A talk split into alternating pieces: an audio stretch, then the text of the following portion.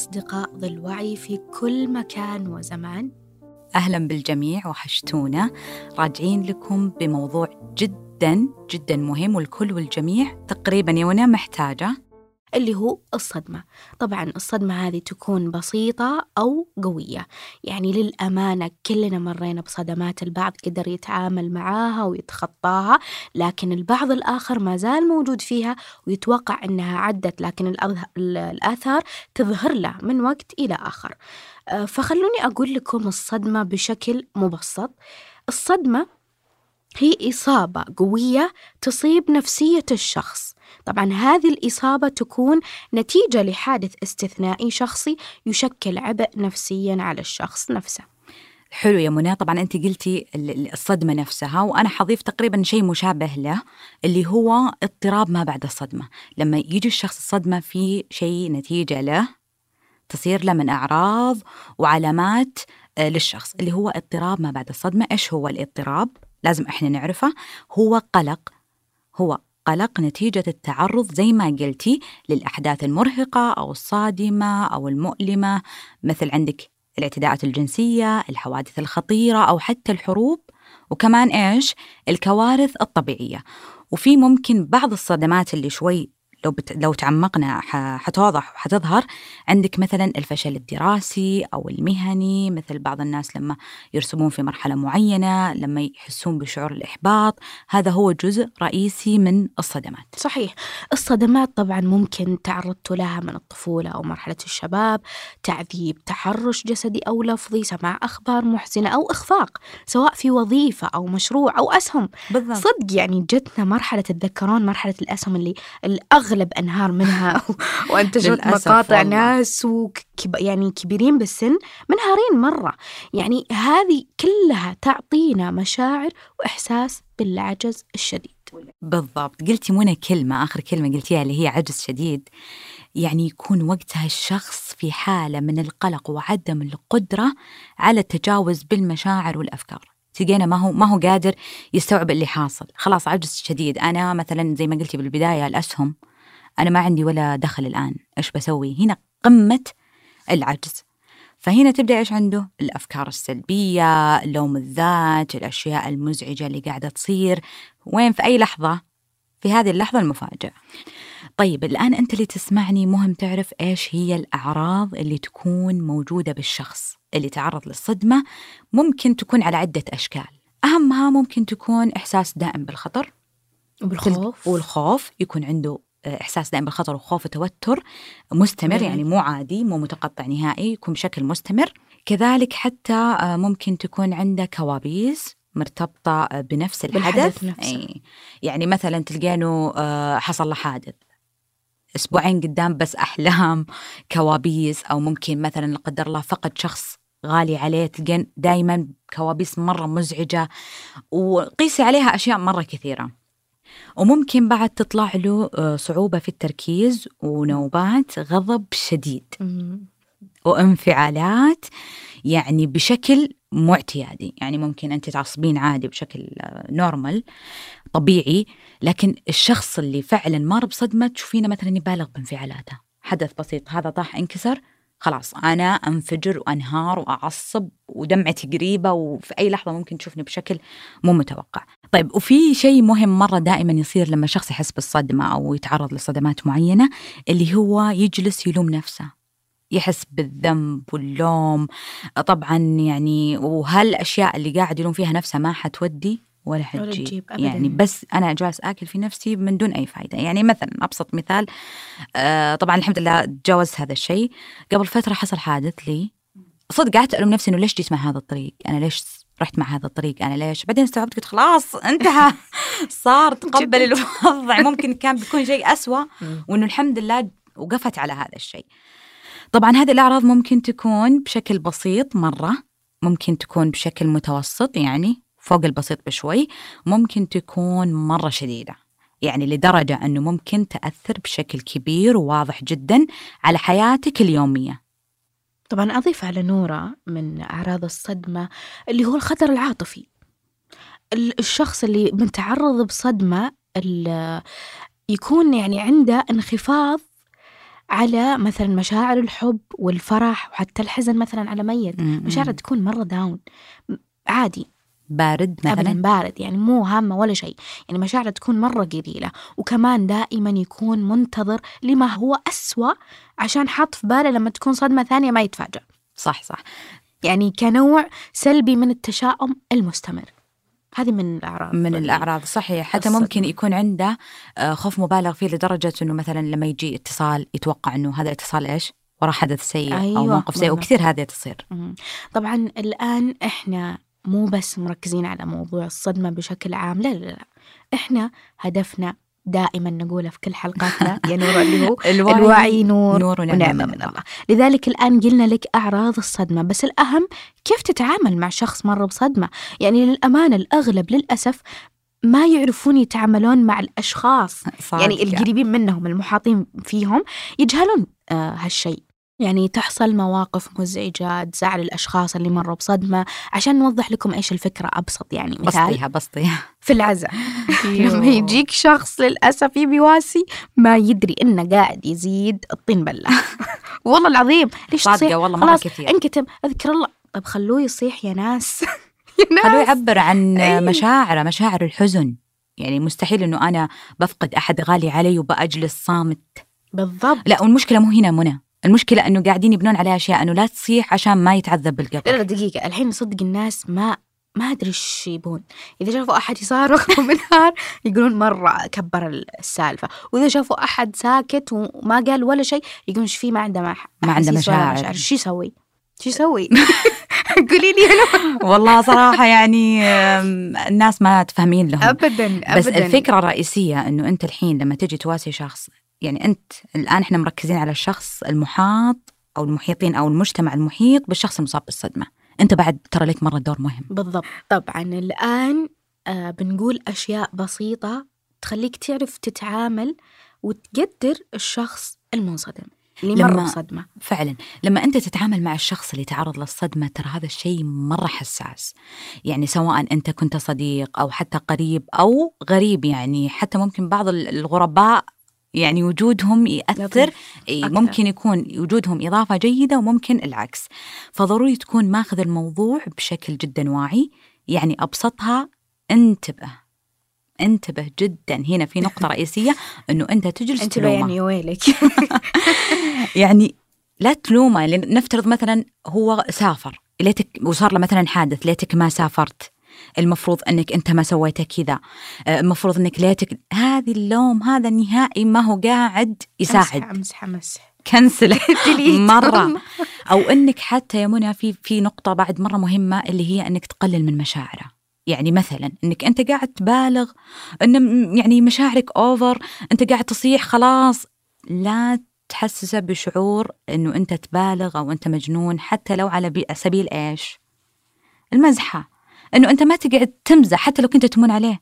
لو أعز أصحابك لو أختك القريبة أو زميلك أو إيش ما كان فلا تقعد تلومه. أنت مثلا آه، قاعد تبالغ بمشاعرك أنت مجنون أنت تافه. حتى لو على بس سبيل المزاح أو المزحة إنه هذا قريبك أو صديقك وأنت تمون عليه. في وقت الصدمة ستوب هنا في نقطة حساسة.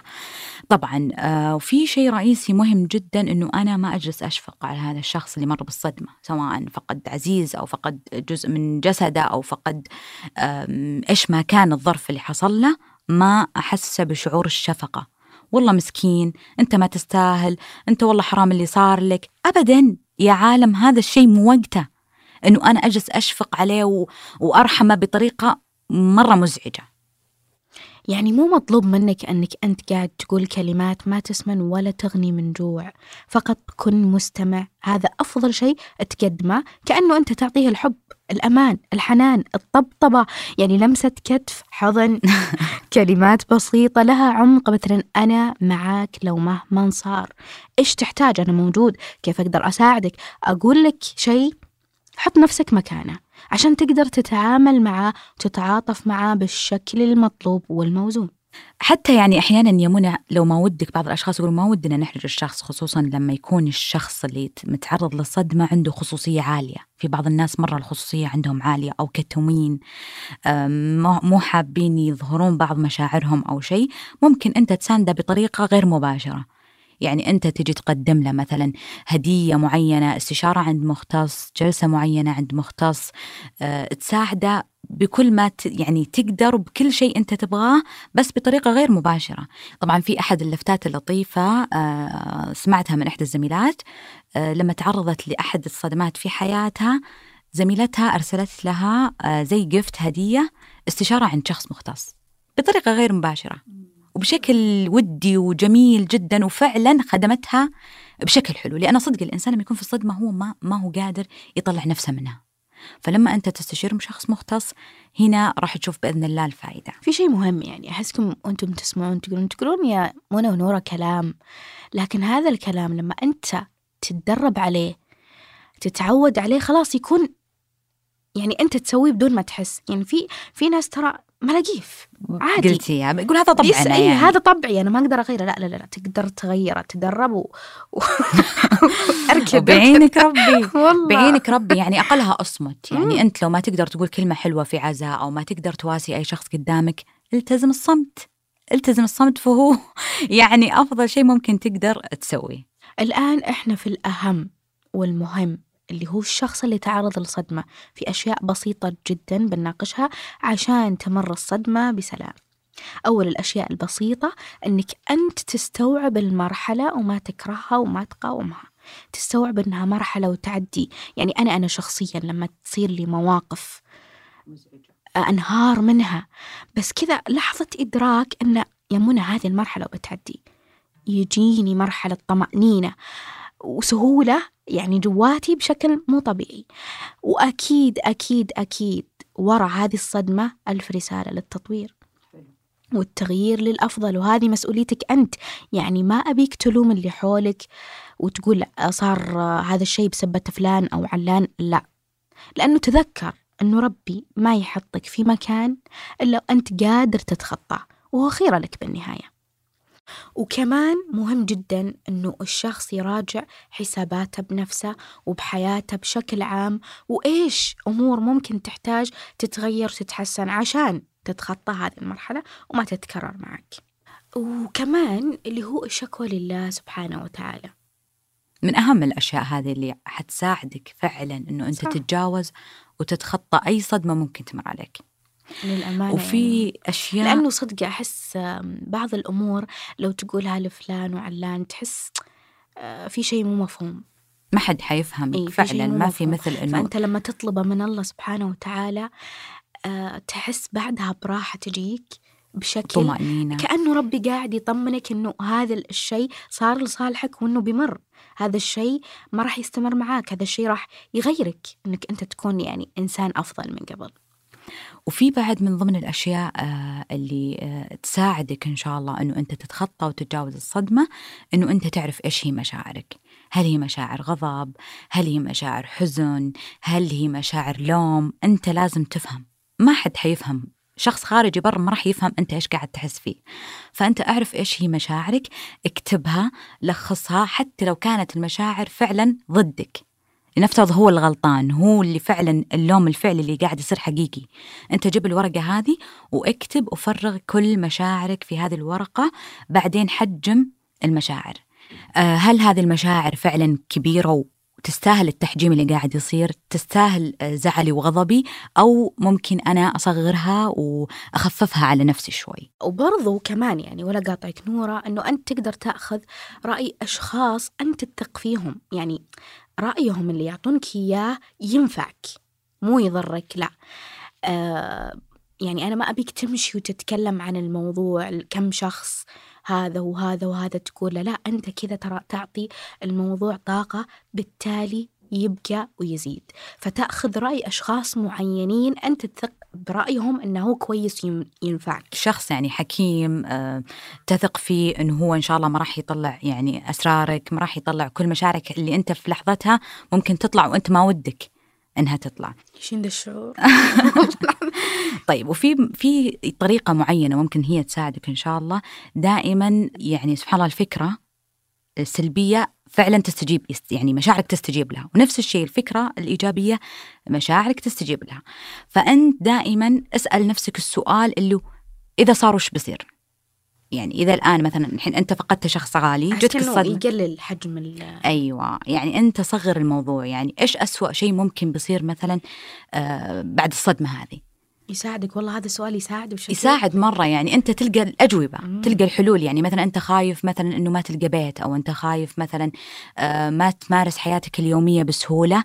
بتطلع معك الإجابات الثانية إنه مثلا نفترض مثلا شخص لا قدر الله آه صار آه من ذوي الإعاقة مر بصدمة معينة كان هو سليم تماما ما في ولا شيء بس بعدين صار من ذوي الإعاقة. فهذه تعتبر صدمة.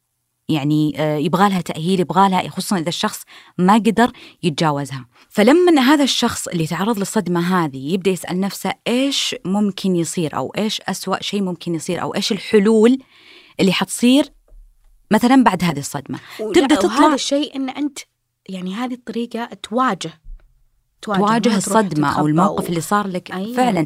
فلما تسأل نفسك وش تطلع الإجابات منى؟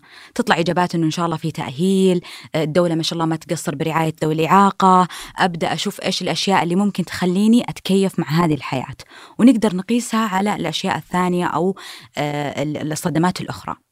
طبعا من أهم الأشياء اللي تساعدك بإذن الله أنك أنت تتجاوز الصدمة وتضيفها لروتين حياتك اللي هي الرياضة. الرياضة طبعا أرجع وأقول دائما أنه هي بإذن الله تساعدك أنه تتخطى آه، المشاعر السلبية التفكير السلبي. معك أضيف على نقطتك هذه. آه، فوق ما أن الرياضة مهمة للجسم وصحية إلا أنها قاعدة تشغل تفكيرك. بتخليك تركيزك تفكر أيوه ما تخليك تفكر مثلا في شيء معين اللي هو شاغلك. إذا فكرت فيه آه مية ساعة بيزيد وينهار معك. بس لما أنت تروح تسوي رياضة تستفيد أنت منها وجسمك يكون صحي وكل شيء يكون كويس زائد أنها هي تشغل تفكيرك. فعلا. وعندك كمان يا منى التأمل. التأمل جدا جدا مفيد ويهدي عقلك يعني يساعدك في أنه أنت تهدى أفكارك تتوازن مشاعرك بإذن الله تخليك تركز بشيء ثاني يعني تتأمل لما أنت تجلس تتأمل تأمل بالشيء الحلو لأنه فعلا يا منى التأمل خلينا نقول التأمل هو ترى مع الفكرة نفسها. فأنت لما تجي تتأمل أضف عليها التفكير الجيد يعني أنت اجلس تأمل وركز على الأشياء الحلوة اللي أنت تطمح إنه هي تصير في حياتك حتى لو كانت هذا الشيء بعيد أو هذا الشيء يعني أقلها لو السلام لو أنت تبغى تكون بسلام تبغى تكون في طمأنينة تخيل هذا الشيء وبتوصلك بإذن الله مشاعره. ودائما تذكروا قول الله تعالى وعسى أن تكرهوا شيئا وهو خير لكم. وحديث الرسول صلى الله عليه وسلم عجبا لأمر المؤمن إن أمره كله خير وليس ذلك لأحد إلا للمؤمن. إن أصابته سراء شكر فكان خيرا له وإن أصابته ضراء صبر فكان خيرا له. طمئن قلبك وعقلك فأنت في كلا الحالتين على خير من الله. طبعا أحب أقول لك الآن أنت اللي تسمعني انه ربي سبحانه ما يحطك بالموقف إلا إنه عارف إنك قادر تتخطى بس يبي له وقت. وأي صدمة حصلت لك صدقني هي رسالة لواقع أجمل وحياة أكثر مرونة وتصقلك تخليك إنسان ثاني. وتعرف إيش اللي لك واللي عليك. أتمنى أتمنى أتمنى اللي تسمعني إنك أنت الآن تعامل نفسك برفق وحنية. دمتم بحب وسلام. في أمان الله.